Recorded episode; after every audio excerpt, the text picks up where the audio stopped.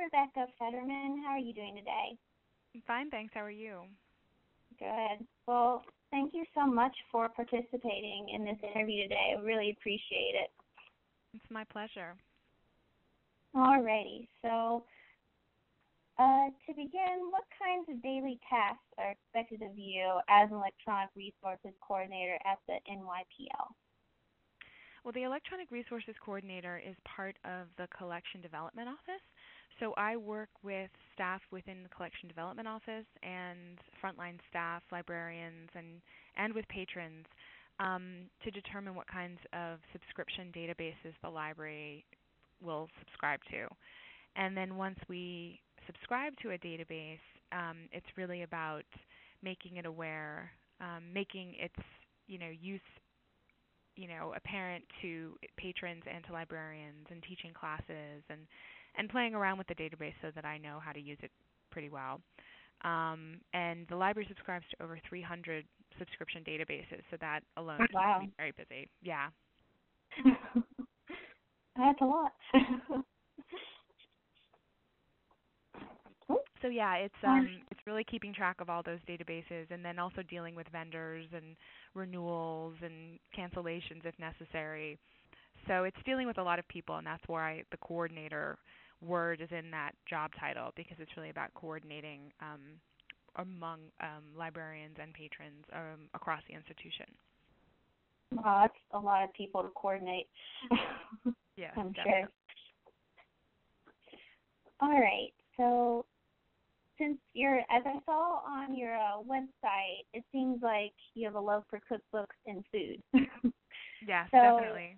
Um, inspired you to intern within the uh, New York Public Library's menu collection. So, what made you want to continue this project uh, as a co-project curator, and can you tell us more in detail what that means? Sure. Um, actually, I just celebrated my 10-year anniversary at the library last oh, month. congrats! Yeah, so it's definitely um, it's a milestone. That's a long time. Um, but yeah, I started 10 years ago, and before I even got my job at the library, I was an intern with the menu collection, which is housed in the rare books division. So I was an intern for the rare books curator, but I was working oh, cool. with the menu collection. Yeah, it was a fantastic opportunity. And then I got hired um, by the library in as a librarian. Um, but I've always sort of been interested in menus for research and and I'm just fascinated by food and New York City history and menus in general. So I've always sort of um, kept working with the collection and um, worked with researchers who were interested in using menus for for their for their studies. And um, even though I'm doing electronic resources, I I also you know spend some time working with the menu collection and with the cookbook collection in general. Um, and then a couple of years ago, um, the New York Public Library Labs team, which is kind of an in-house startup, they wanted to work on a food-related sort of digital humanities project and brought the Rare Books curator and myself together. And together we decided to launch this project called What's on the Menu, which is really about um, it's a crowdsourced platform of menu transcription. So what we're doing is digitizing the menus in the collection and asking people to transcribe them for us so that the the dishes that are transcribed off each menu then sort of are put into a database. So in effect it's creating a database of dishes. Um, and so that's been it's about I don't know, it launched I believe in 2011. Oh, um, wow. so it's been a really exciting project for us. Um, so that's where the co-project curator role comes into play, is really specifically within this project. Oh, okay. Because I was looking on the What's the Menu uh, project website, and you guys have gotten a lot done in the past Yeah. couple years. Yeah, That's pretty we have over a million dishes transcribed from over 17,000 menus at this point. Um, wow. So it's been a yeah. People seem really to you know love the transcription process for sure, and just love seeing our menus available online. So it's great to have that platform. That's neat. So, can you tell us a little about the goals of the project and what you uh, overall hope to accomplish with the digitization of all these restaurant menus? Sure. I mean, we we started off not really knowing how popular it would be. We didn't really know if researchers would respond to it, if people would be interested in transcribing. Um, so we started off fairly slow. We already had menus digitized in our collection from a, a different project a few years before that. So we just used those digitized menus. We didn't do any new digitization for this. Um, so, but those 10,000 menus that we used to start the project were transcribed very, very quickly. So we knew people were excited about it. Um, so since then, mm. we hmm. have been digitizing menus. Um, and the goal, I mean, we have about 40,000 menus or so in the collection in print oh, and wow. you know physical menus. Um, and we only have about 17,000 that have been digitized for the project. So mm, one okay. goal would be just to get a lot of those menus digitized so that the more menus that are digitized, the more transcription can come from that and the more data there is available for researchers to use and play with. Um, we also recently launched something called the GeoMapper, where we're asking our users to map the menus in the collection. So if there's an address on the menu, to write down what the address is, so that we can, you know, locate these menus on a map, and you could potentially see, you know, um, how neighborhoods have changed over time. Um, oh, and then neat. a very like lofty that. goal, a very lofty goal would be to incorporate menus from other collections, so Cornell University or Los Angeles Public Library or something, another institution that has menus. You know, to add another collection into the platform would again just um, help us. You know, help. You know, there would be more menus to look at in one place, and more transcriptions from that, and then more data. Um, so overall it could only benefit researchers who are doing you know who are working on trends in food and dishes. Wow, that's that's really impressive. we'll see if we get there though. It's pretty yeah. And these are you know fingers crossed, but it's yeah, uh, you know, it mean, takes a lot of staff. Good and, goals. Yeah, they're goals. Alrighty, so have you gotten any additional information from this project, such as stories about the recipes or restaurants from people that have transcribed or brought things in, or? Yeah, I mean, people definitely write to us with. Um, we get. It's funny how people use the menus. I mean, you. I guess genealogical research has been done with a lot of these menus, where we'll get emails from the granddaughter or grandnephew of oh, a wow. restaurant owner saying that you know my grandfather or great uncle owned this restaurant and my family doesn't have a menu but you guys do. Can i get a copy of it? Um and then oh that's cool. I never saw that. Exactly exactly. We'll learn more about the restaurant from family members and also just you know people you know in you know when you're working with the physical collection you don't necessarily have time to spend you know you don't have a lot of time to spend with each you know each individual menu. But when they're online, it's easier to sort, of, especially when you're doing the geo mapping, you can look at the address and be like, oh, that's interesting. It's in such and such. It's right by the library, for example. And then that sends you down a rabbit hole of research, and then you learn about this restaurant that was near the library, or that's just an example. So it just follows one after the other after the other when you hear new bits of information. Exactly, and there, you know, we, we um, or a name will pique someone's interest and you know they'll do some research that way. So there are lots of um, stories that come out of it. Because so many are online it's a much wider audience that's viewing these menus. So instead of somebody making an appointment to see the physical menu and then telling us a story this is just a website that is available to anybody with an internet connection. So even if you're on australia you can see these menus and then you have information about it. You let us know about these. You know you provide information to us. And so it's it's been great just because so many more eyes are on these menus um, than had been before. So stories always come out from that. Wow, that's amazing. I really like how this project because for me I haven't heard of so much uh for me I have very limited knowledge so for me using crowdsourcing so much is kind of a new thing. So when I was reading more about the project, I was like, oh wow, this is really cool. You know, you definitely want to get involved with something like that because it doesn't happen that often. Yeah, and it's also fun because it's food. It's easy. Um, Everyone you, likes food. It's like reading a menu. What it is. Um, but you know, instead of being in a restaurant deciding what to order, you're just you know typing in. Maybe you'll start with the dishes that you would order if you were sitting at the restaurant, and then go from there. That is really cool. So our class this week is discussing participation collaboration, which is why, of course, we're talking to you. So, how much of an impact have these topics been for this project, and do you have any sort of success matrix to measure this? I mean, I'll be totally honest with you. Um, we have, you know, information on how many visitors we have to the site and how long the average. We have sort of the Google Analytics of the site.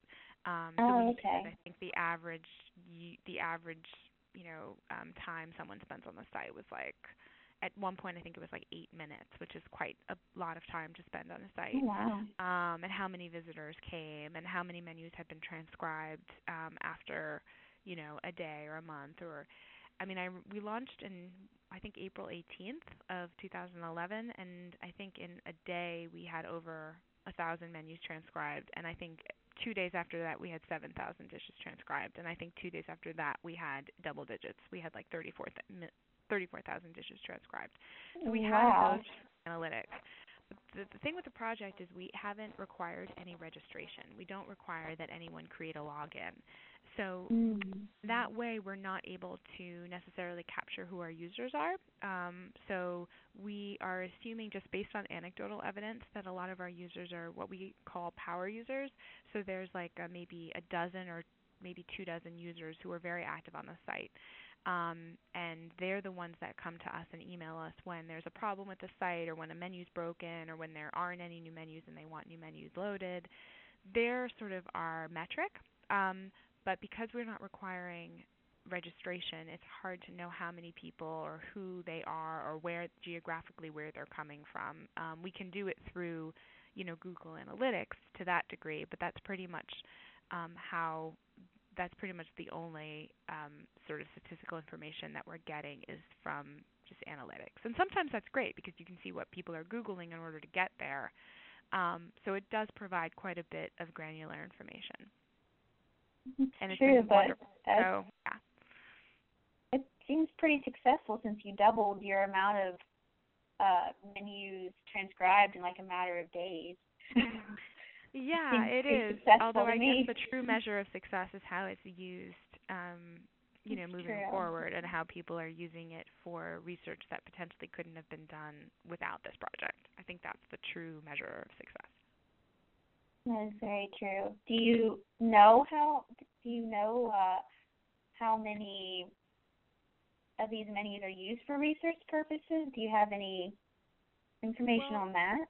We know that you know when again because you know we know that some of the people who are coming to the site are using it because they want to transcribe. So they're coming to the site for the purpose of transcription. They're bored and they really want to transcribe a couple of menus and help out the library. That's great. But then there are users who are coming to the site because they're googling a restaurant or they're googling a person and or they're googling a hotel and you know the inform you know perhaps Google you know is sending us sending them to our site based on their research query. So mm-hmm. you know I was actually there was somebody um, who I met the other day who Googled an individual and landed on our site and found out oh. more information based on sort of the it was an individual who was toasted at a dinner in whatever year it was at whatever place it was. But then he you know he learned some information based on that that this individual was a member of a certain society et cetera et cetera.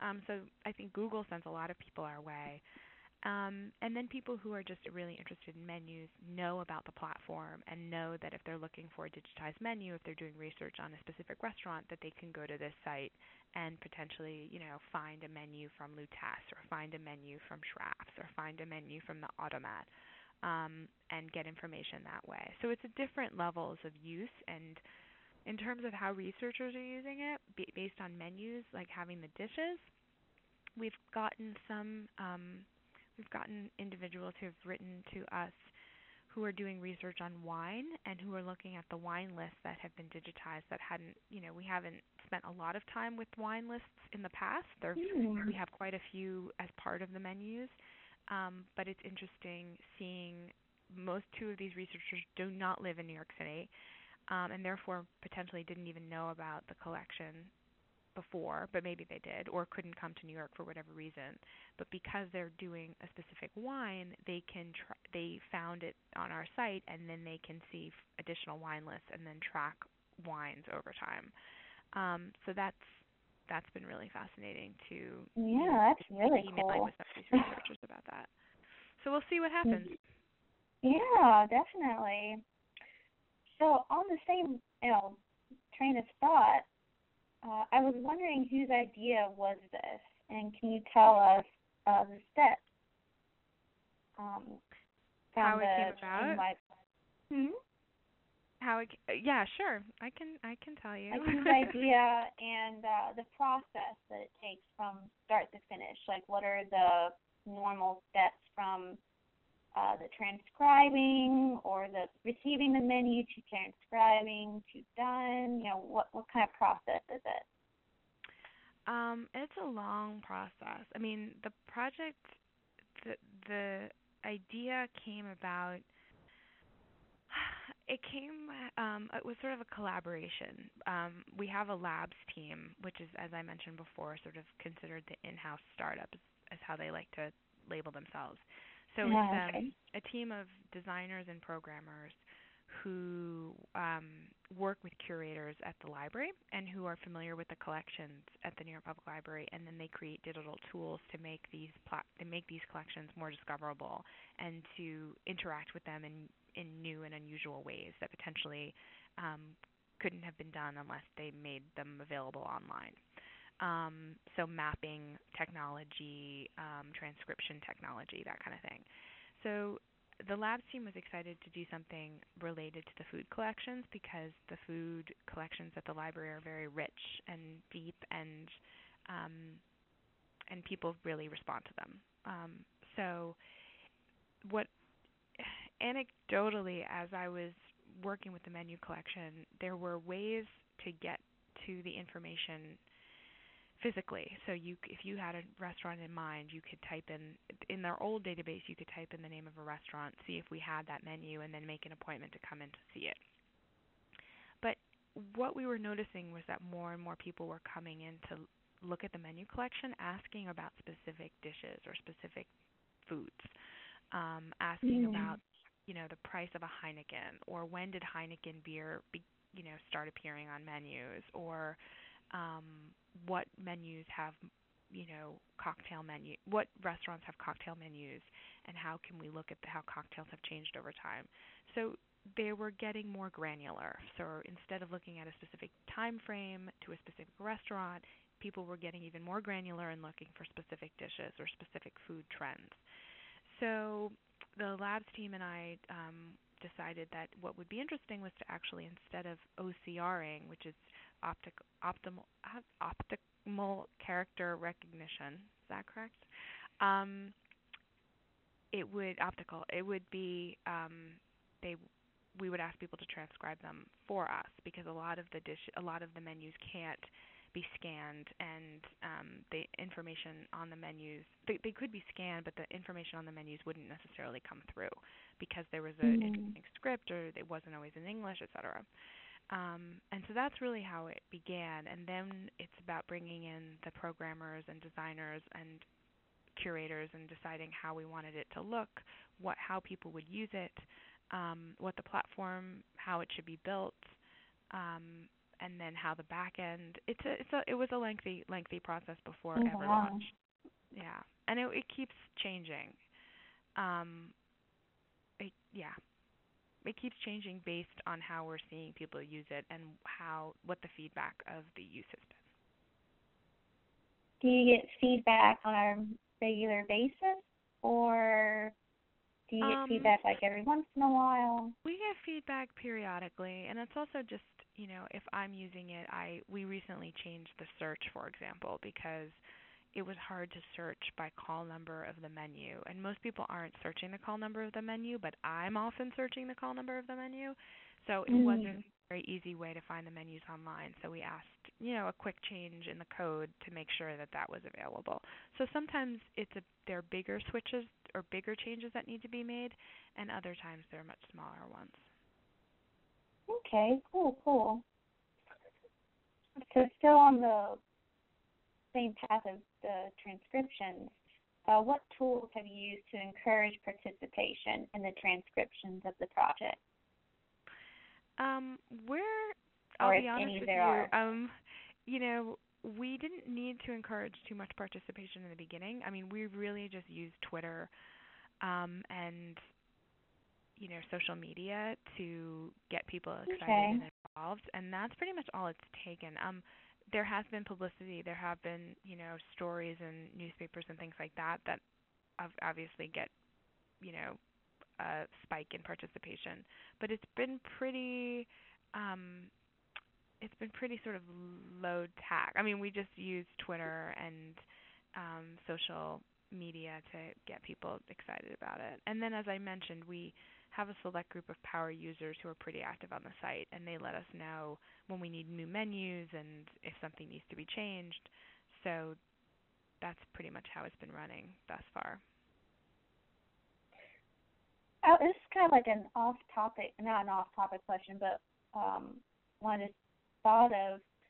So, uh, what do you think is the reason for why so many people got on board on this so quickly? Because it seems to be it didn't really take much for you guys to get people involved. They just seem to be just so excited about it, or you know, what are your thoughts on that? Um, I think it's I think people were excited about it because it's it's kind of it's well, um, people respond to menus because these are documents of everyday life. Um, these are documents that people that may that yes they may be housed in the rare books division of the New York Public Library, um, but they are familiar documents to most Americans at least um, who go to restaurants and who know how restaurant menus are organized. And I think there's something kind of um, fascinating about seeing these documents of everyday life, these very ephemeral, not really special um, pieces of paper being digitized, and the fact that the library is asking for help in in seeing what dishes were served over time. I think it's people respond to it because it's part of their everyday lives. It's not like you're transcribing um you know 17th century manuscripts or something like that where it may be hard to yeah. read and it doesn't it's not necessarily pertinent to your everyday life. I think people respond to it because it's it's actually pretty easy to do. I mean, it's let's face it, it's not transcribing the diaries of um you know somebody in the 17th century. It's easy to do yeah. um, and it's familiar and it's fun and it's quirky and it's odd and it's interesting and then you can, you know, you're typing up a cocktail menu, you know what a martini and a you know you know what a martini is, you know what a cosmopolitan is, you know what these a gin Rickey is. It's fun. And yeah, it seems like it's very relatable to about it's every very relatable to everyday life. Yeah. and it's kind of interesting that you know a library would keep these and collect these and how people might use them for research. Um, so yeah, I never even I think that's that I think it's pretty easy. I think people love food. People love food. So it's not hard to get people excited about typing up, you know, the names of different desserts or ice cream flavors. It's you're really not asking for a lot. yeah, no. I mean, my problem with that would be if I started transcribing all that, I would get very hungry and I'd want to make some of these things or something. yeah. that could be the only downside. But um, so in particular, whose job is it to clean up the trans- transcriptions after, and has this, or is this process already begun? Like after they're uh, transcribed, uh, who whose job is it to make sure that it's all correct and then makes it final? Um, we have interns who help us um, clean up menus, and we also ask, you know, as I mentioned a few times, our power users. Right now, for example, if you went on our site, there are no new menus to transcribe. You won't be able to find a fresh, clean menu that needs, you know, fresh, clean transcription. You won't find it because we're out. Um, yeah, I saw that on the website. I was like, no. yeah. So what we ask people to do is go to our um, under review menus, which are the menus that have been transcribed and that have been submitted for review, and then we ask people to clean those up. And you know, mm, okay. right now, so it's it's kind of still a crowdsourced um, activity, and we also have in the past had interns who help with that as well, who go through a lot of the under review menus and move them to done, um, which means that they're officially finished and they're transcribed. Um, so that's pretty much how the process works. Hmm, okay. Because I saw that tab for the under review, and I started looking at them, and I was like, oh wow. I was I was pretty blown because I kept like looking at. it. I was like, oh wow, there's so many cool restaurants. Yeah, exactly. Exactly. You can get lost under the under review for quite some time. I know. I think I got lost for about 20 minutes. I was like, oh wow, there's more. Oh wow. So it was I was geeking out. so, what tips would you give to other museums who want to pursue a similar project to this? And also, would you give different tips for smaller institutions that might not have the resources that large institutions like the New York Public Library has? I mean, that's a tough question. We're we've been learning a lot from this entire process. I mean, we I've never been involved some, on something like this before. Um and I think, you know, we're learning how much staff time it takes. Um, I think you have to think through a lot of the issues that when when you're starting it and you just kind of want to get it moving and you get it really excited about it, um, you just want to get it you know pushed live and you know have people interact with it and participate.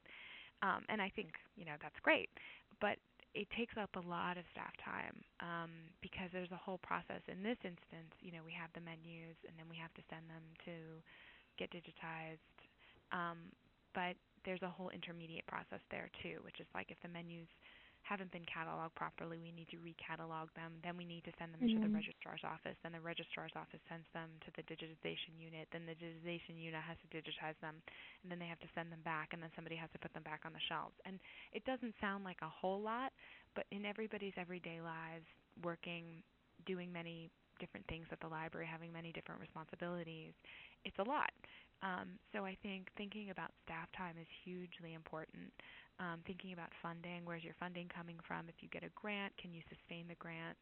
Um, can you, you know, would you want to get additional grants to help support it? Um, how do you think people are going to be using this? You know, researchers. How would what's the ideal scenario for researchers' engagement with the site?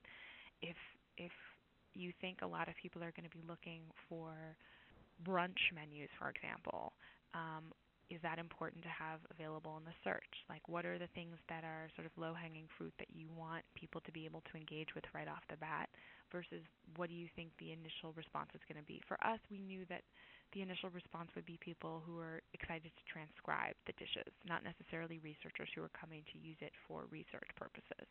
However, we knew that once we had enough dishes transcribed that we'd want to encourage researchers to use it for um, scholarly work. And if that's the case, how is the search button working? How are people able to find menus? How are the date ranges done? Um, where people want to sort of look at ma- um, restaurants geographically. So you have to decide all of these things in advance and then sort of set priorities as you're moving forward in the project project um, to see how quickly some of these new um, you know add-ons to the site will change the site or how much work does it involve of the programmer's time and what are other projects that your institution is going through. I mean, this is not anyone's full-time job by any stretch of the imagination. So what are other priorities in everybody's day-to-day lives? Um, and how can this project sort of fit in amongst all those other priorities? So it's a real, sort of a juggling act, um, and it's it's really about meeting your expectations, managing your expectations, um, and engaging and having sort of something set up to engage with the public um, and so there are a lot of different um, things, and we're continuing to learn from it, from both the very from the success of the project, but also from things we would have done differently um, if we had to do it all over again. Wow, it's a very very uh, sounds like a labor intensive process. it takes a it lot. Can be, it can be. Um, I mean, sometimes it's not. I mean, you know, but um, you know, it it it doesn't just drive itself so there is there's always sometimes it needs a little steering every once in a while. Exactly, and it doesn't. You can put it on cruise control for a little while, but you definitely need somebody who's who's understanding what's going on, and you can't just like, yeah. yeah. Totally understandable. exactly. So, as kind of like a fun kind of question, and uh, honestly, I was kind of curious. Have you tried cooking any of these dishes? Like um, from the transcribing after the transcribing process, have you tried? Well, I I when the project launched, um, a few weeks after the project launched, I hosted a like a lunch party at my apartment for the people that were involved in the making of what's on the menu. So the producers, the programmers, the designers, the curators.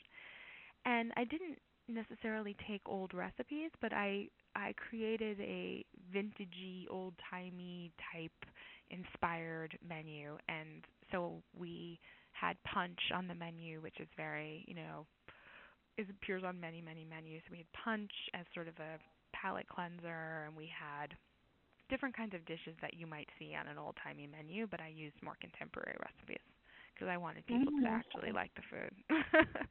um, I shouldn't say like it. I'm sure they would have liked it regardless because they're very nice. But I wanted to make it sort of appetizing to a modern palate. Yeah, because I'm sure some of the old stuff that they probably did uh, cook probably wouldn't be as appealing to us as we think it would be.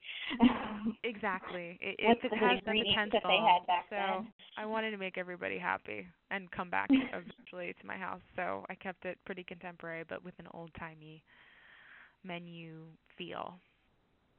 There's nothing wrong with making people happy with food. yeah. Nothing wrong at all. All right. Well, I think that's all the questions I have. Is there anything else you want to add or clarify or say? No, I think I think I really like talking to you, and I think the questions were great. So I hope people um, have, you know, I'm sure you all have really interesting ideas for engaging with collections at, at institutions. So um, if I can be of any assistance, let me know. Call on me. Well, thank you so much. Um, You're very welcome.